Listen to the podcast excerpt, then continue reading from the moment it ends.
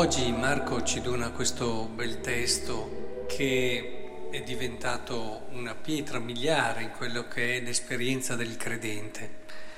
Perché dico questo? Perché il credente si definisce sulla base della sua relazione con Cristo. Chi sono per te? E chi pensi che io sia?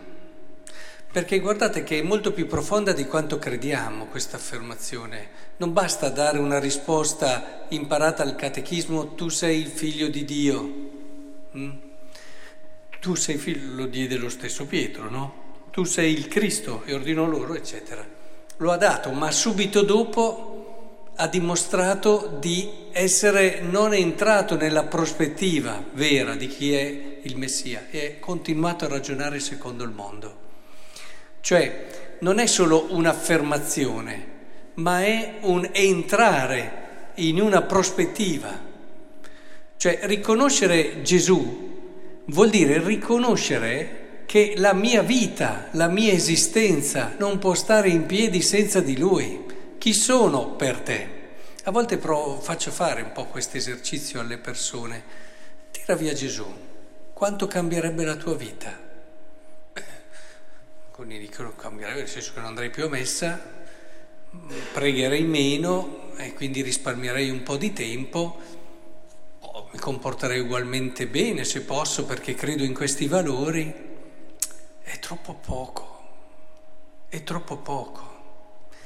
Cioè chi sono per te vuol dire quanto la tua vita è davvero appoggiata a me quanto davvero la tua vita è ripensata e ricostruita su di me, quanto tu riesci a vedere chi sei attraverso di me.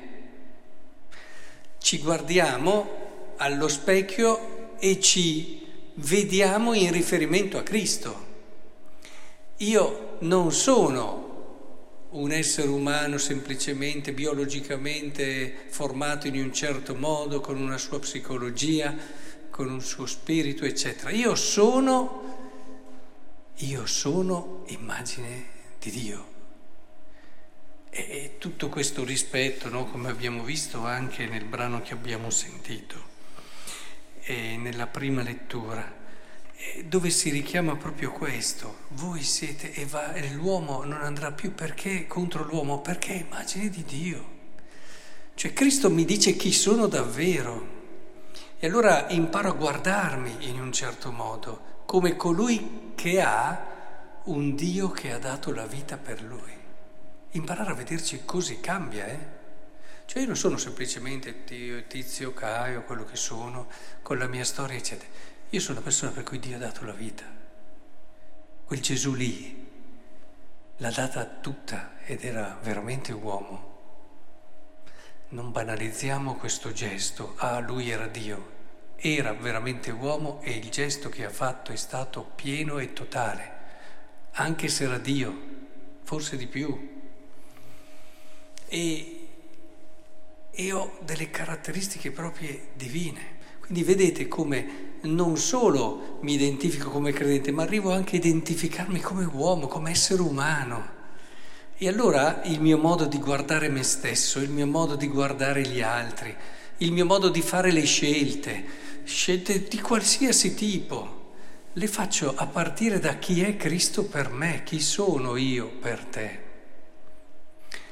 Una buona pratica che vi consiglio è proprio questa. Fatelo quando di solito per tradizione alla sera nelle preghiere serali si fa l'esame di coscienza.